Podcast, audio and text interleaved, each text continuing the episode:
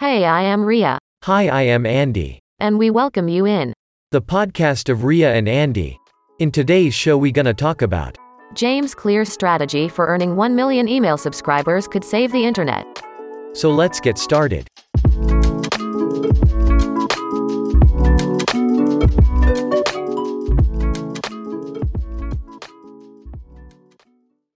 The author of Atomic Habits, James Clear, shared something recently that first thought was pretty smart.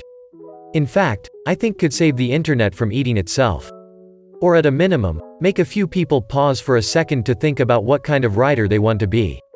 James has over 1 million email subscribers, which is pretty impressive considering he's only published one book and sends only one email a week to his subscribers. James is obviously a good thinker, but it's a very simple strategy that's allowed him to stand out. The most important thing is also the least sexy one. I wrote two to three articles per week for three years, and I tried my best every time. James Clear. This may sound like basic advice. But despite what James says, first think it's sexy as hell. Instead of playing the numbers game or following trends, James made a commitment to only publish articles he worked hard on around topics he truly cares about. In the end, by building a reputation for never wasting his audience's time, he's grown an email list that rivals most Fortune 500 companies and definitely a lot more than the people I know who have chosen the route of writing 8 articles before 8 a.m.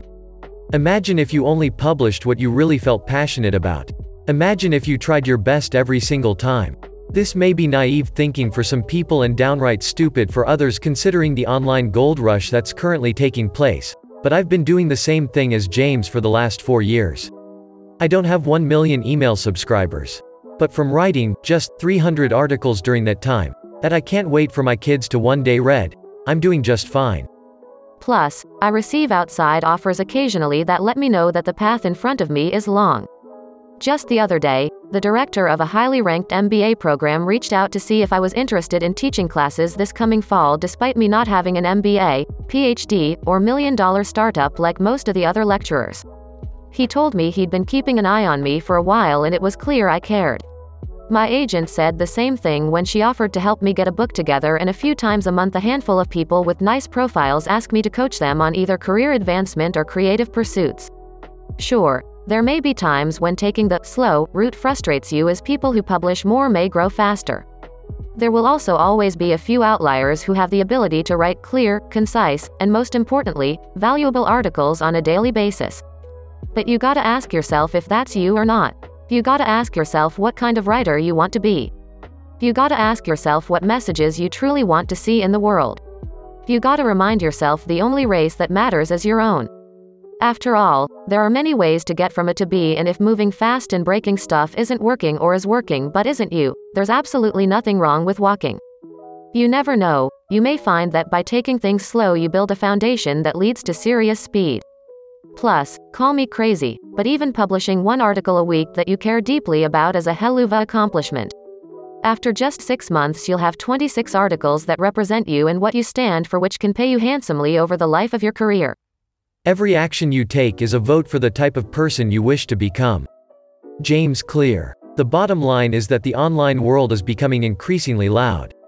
Many people think that in order to be seen, they need to grab a microphone and throw out a million messages to get one to stick. But do you really want to be someone who may get lucky with one article, or would you rather be someone who people click on because of your name? Before publishing another article just to publish another article, ask yourself if you'd want your writer crush to read what you just wrote and take a moment to think about how your favorite writers operate. For me personally, with the exception of maybe one or two who publish daily, mine have a portfolio that looks a lot like James's where they make a commitment to only share the best of what they've got.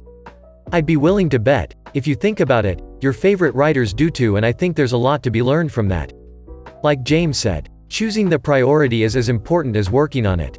Thanks for listening. If you like our show, follow us and download this episode in case of revision.